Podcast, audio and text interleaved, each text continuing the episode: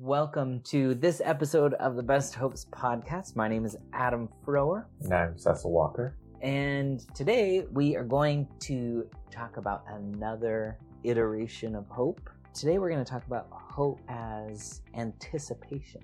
And for those of you who've been following along, you know, we kind of give some synonyms that will kind of build our conversation. And so some synonyms of the word anticipation are things like foresight, uh, outlook, and preoccupation. So not that many this week. Mhm. Sometimes there's like a whole list, but this week there's just a few.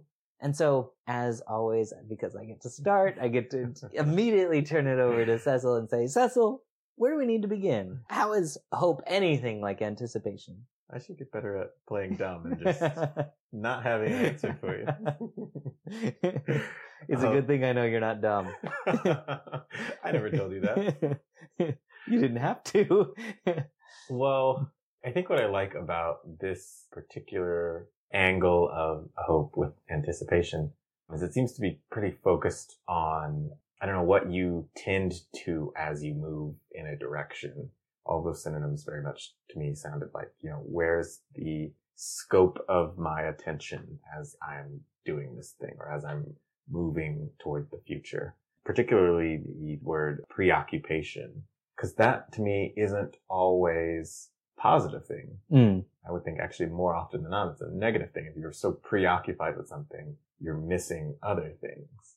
And I think if you talk about it in terms of moving towards the future, being preoccupied with some aspect of the future might even mean something relating to anxiety. Like I'm so preoccupied with the risks or I'm so preoccupied with what could go wrong, all the what ifs, all the scary things involved with a thing I'm moving towards, a situation or an outcome or whatever.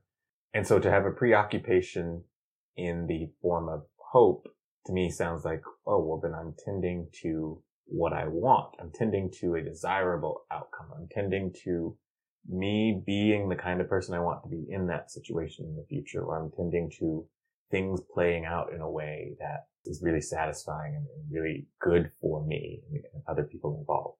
The same way that an anxious preoccupation can have pretty sizable negative effect, I think a hopeful preoccupation could have sizable positive. hmm.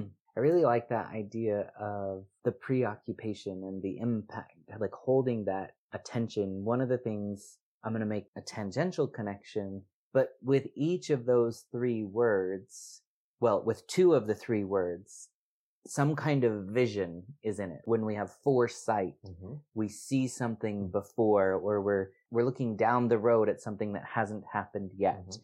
and the other one is outlook. What we oftentimes think about like again with the word look we're looking out we're kind of like surveying what's out there what's possible. And so it's like it's having this vision but the word that doesn't really fit into that this preoccupation you all of a sudden made it fit in there by saying like it's not so much maybe physical vision, but it's about attention. It's about Mhm. attending to something. And I really liked the way that you used that word tending because in some sense there's a, I don't know if this is the right way to describe it, but like a gentleness in that, right? Like if I'm tending children, Mhm. I'm taking care of them. I'm being gentle with them. I'm being meet their needs.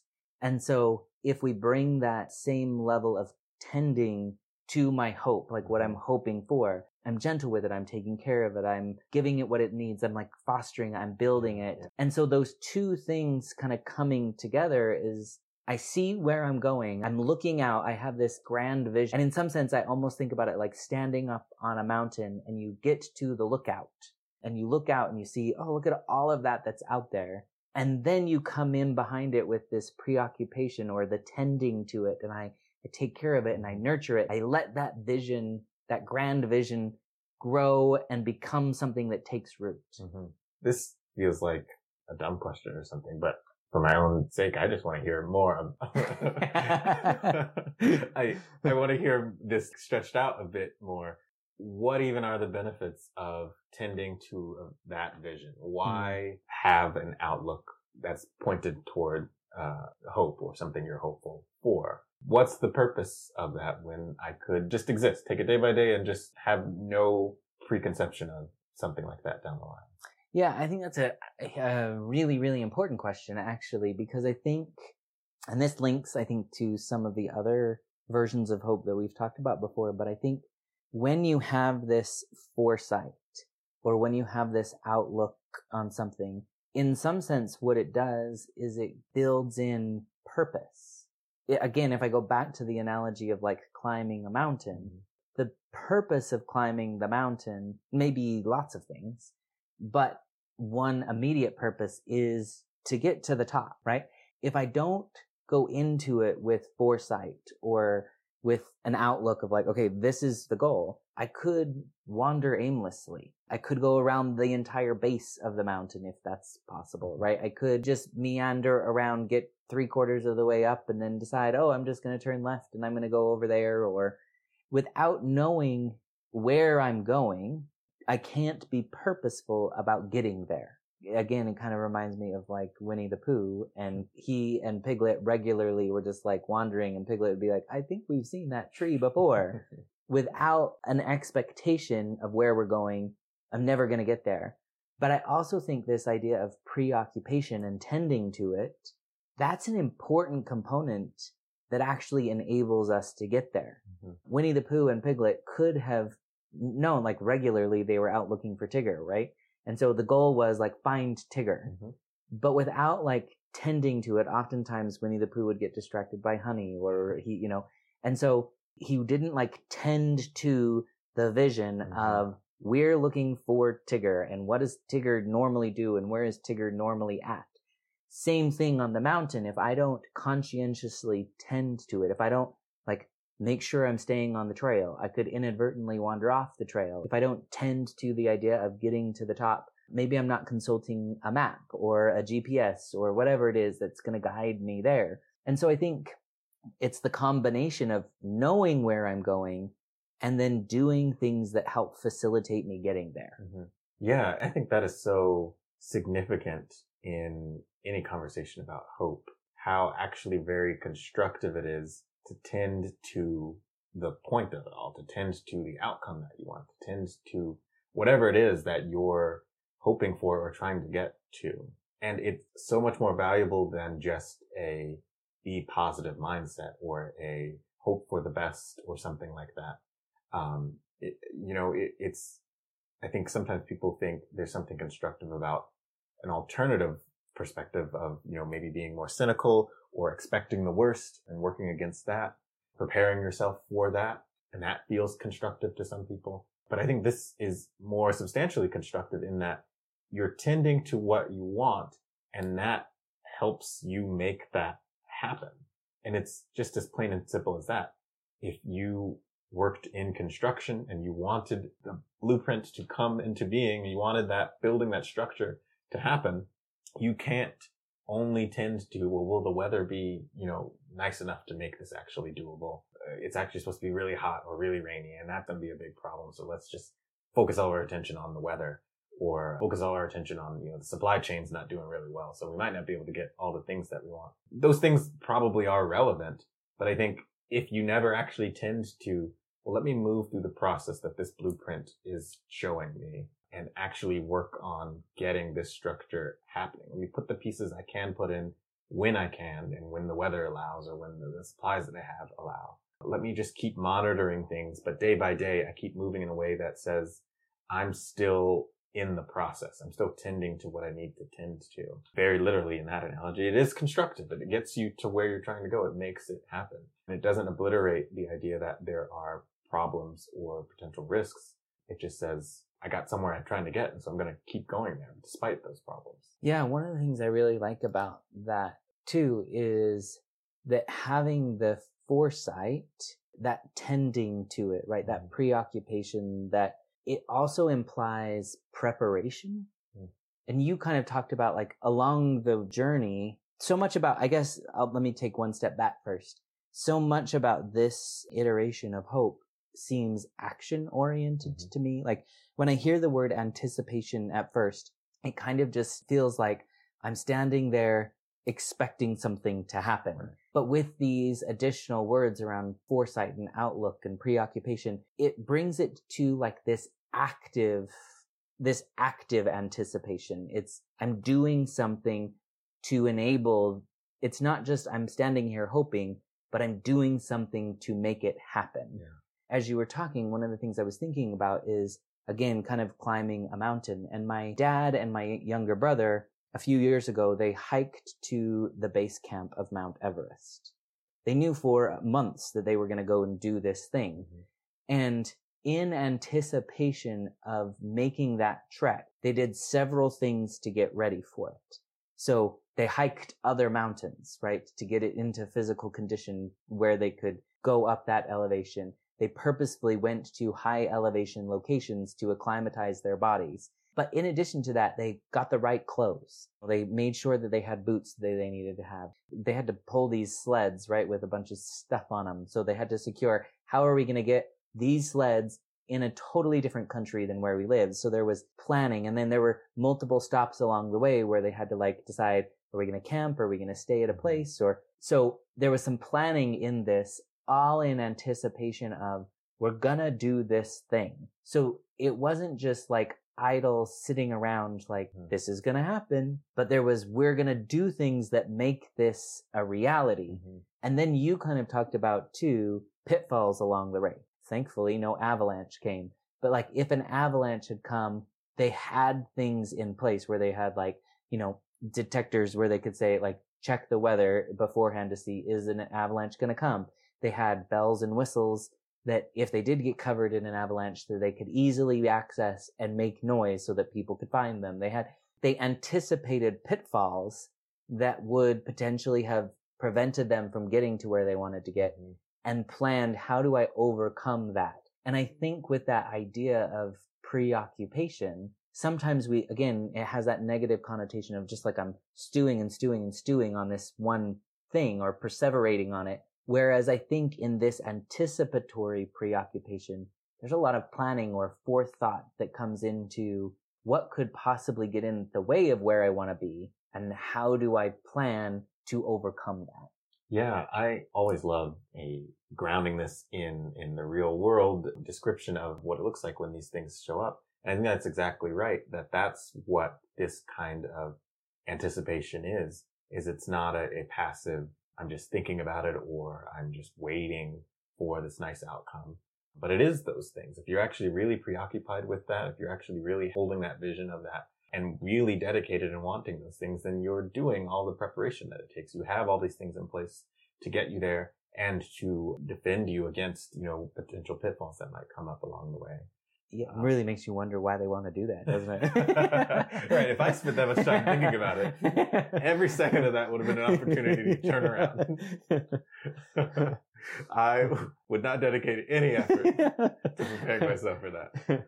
But I think, you know, so many of the things that people can find themselves hopeful for kind of be linked to, you know, if you were to simplify it, like your, your family members wanted to be mountain climbers. They wanted to be, we, you know, conquered Everest. We did this thing. And anything that someone is hopeful for, if they want to be that kind of a person to get there, you have to do the things that kind of a person does in a very practical sense, but even in a, in a metaphorical journey kind of a sense. Along the way, you start putting on the shoes and wearing the clothes of that kind of a person.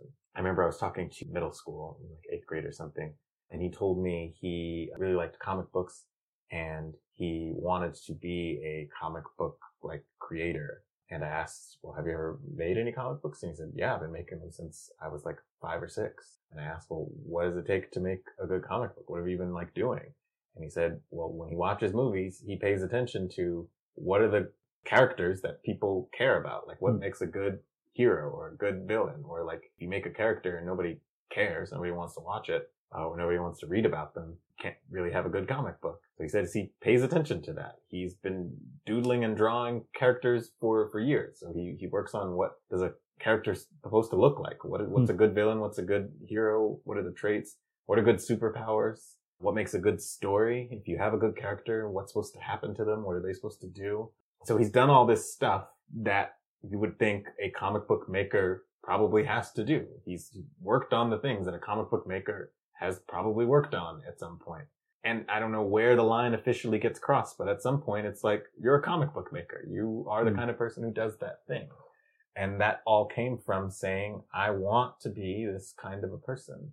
And so I think it's the preoccupation that got him there. It's the, I have this vision, I have this thing I want to be. I'm anticipating and waiting for the day that I can say I am this comic book creator person.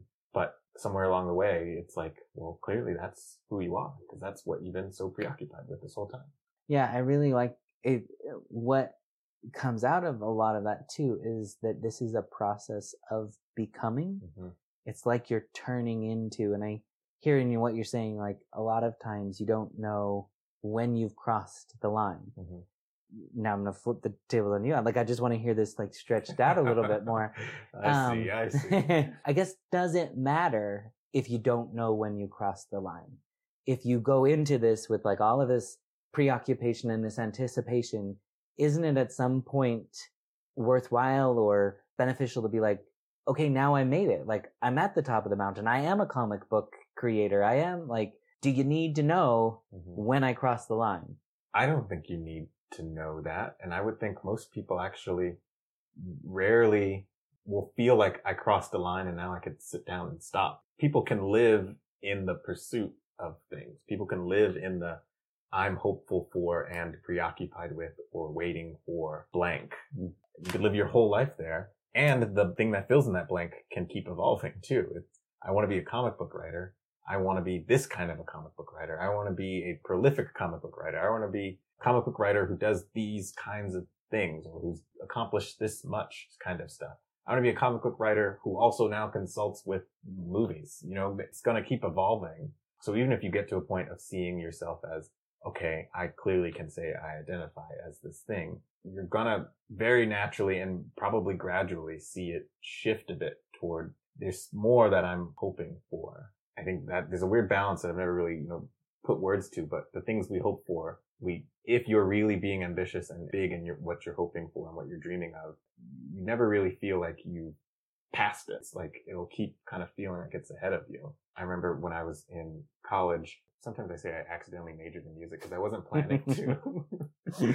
but I'll spare you the story of how I ended up majoring in it. But it was a thing that I wasn't planning on. And so it wasn't until I was at college that I found myself studying music and, and majoring in it.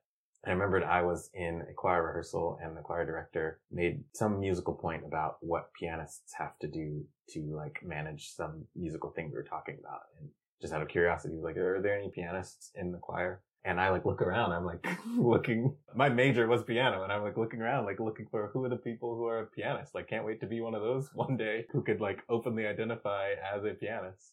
Um, and that was my genuine response was I just hadn't identified as it yet. I was like, I want to be that. I'd be happy to be able to say I am a pianist and I'm good at this and I have that knowledge and expertise. For whatever reason, I didn't feel like I had crossed that line yet. Now, many years later, I think I can safely say, I think, there's a piece of paper with my name on it that says it at least that I am a pianist. I've heard you play. I think I think you can call yourself a pianist. I don't know. There was never a moment of I felt like I crossed that line and so now I'm done. Somewhere along the way, I think I felt like, oh, I, I feel really good and confident and proficient in this, but I want to be even more of a music appreciator. I want to be even more of someone who can really dig in deep and squeeze more meaning out of these things and appreciate more different concepts and experiences in this world. I remember at one point somewhere along in my studies, I even asked a friend to help me interpret music better because I, I, felt like that was like another leg of the journey. I just wanted to be able to like, sure, I could play it, but how do I give it the meaning that really makes it feel like it's, it has purpose to it. So all of that is to say that, you know, I don't know where I crossed the line, but in some ways the line evolved a bit and, it moved somewhere else. Uh, I'm happy to live in pursuit of that still, uh, even to this day. And I think that's the same for anything anyone can be hopeful for. Yeah, I actually really, really love that. And it supports something that I've thought before. One of the things going back to our work as clinicians, and we've kind of highlighted this a bit in other episodes where we begin each session by asking the client, what are your best hopes? And that's how this podcast even got this name is right. Like we work with people about their hopes. Oftentimes one of the questions that new clinicians or even experienced clinicians ask is, how do you know when you have a good enough best hopes? One of the things that I have kind of started playing with and toying with is this idea of what you just described, which is a good best hopes is indefinite. Mm-hmm.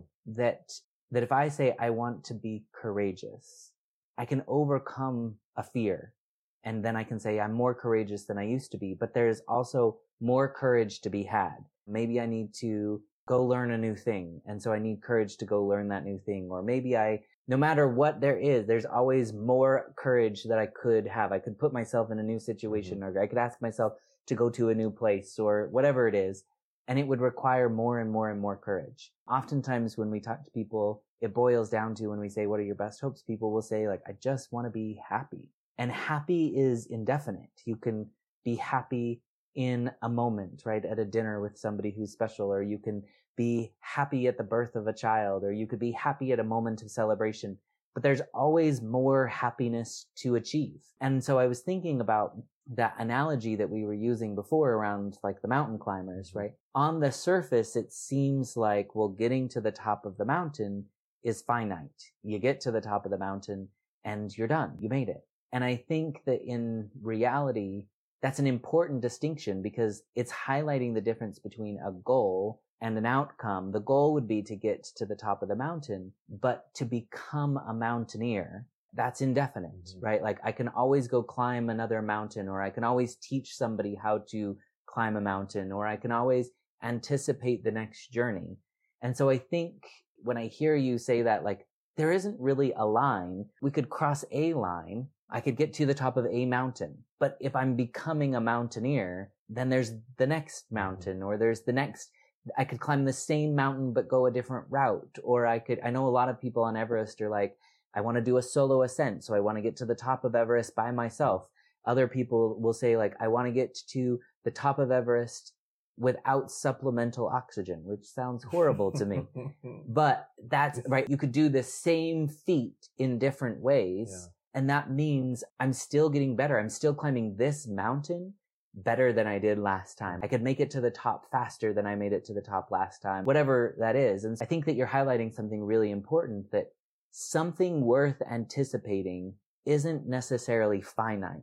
We might do something finite in pursuit of what we really want, but something worth really hoping for, something really worth anticipating is, I think, something indefinite. I mean, that's so brilliant and really insightful. And I feel like anyone who ever hear those words could take something away from that. And it really makes me think, and I, I think I've seen this happen too with clients, that it can catch us off guard when we realize how much we can kind of fall in love with the process itself. We can kind of enjoy and find meaning and substance in the pursuit of becoming the thing that we, we say we want to become so easy to want the outcome. I want to be rich. I want to be famous. I want to be successful. I want to climb that mountain. But in the process of getting there, there are probably better hopes than just being rich, but you know, whatever, whatever outcome someone's looking for.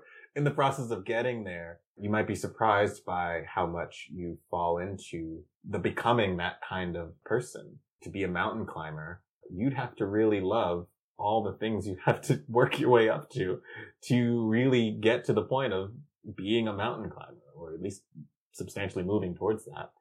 I don't have that love, so I, I wouldn't see myself. Nor do I. Doing anything. At any point that someone says less oxygen, I'm out. I don't want anything to do with less oxygen.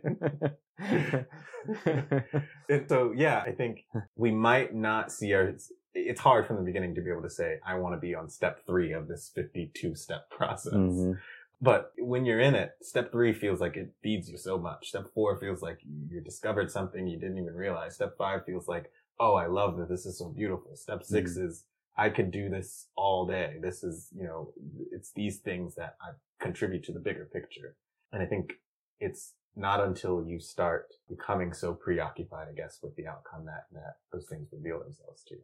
Yeah, I think that's really, really beautiful. I really love this idea of anticipation and this preoccupation. And I guess thank you for putting into words this idea of indefiniteness. I think that's hugely valuable. Anything else you want to say around hope as anticipation? I would just warn people against mountain related hopes. That's all. or space related hopes. Any, like I said, anywhere the oxygen. Deep sea diving, I'm guessing, is I not your thing. Wouldn't. No, no, I probably wouldn't. Anything too high or too low, you're you're done. That's pretty much it. Yeah, I'll stay right here on ground level. all right.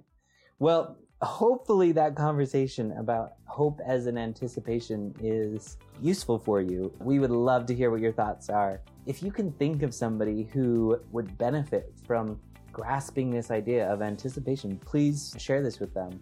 We would love for this to influence people who really need this kind of hope. So, thank you for being here and go hope anticipatorily. Is that a word? it is now. go anticipate hope. How about that?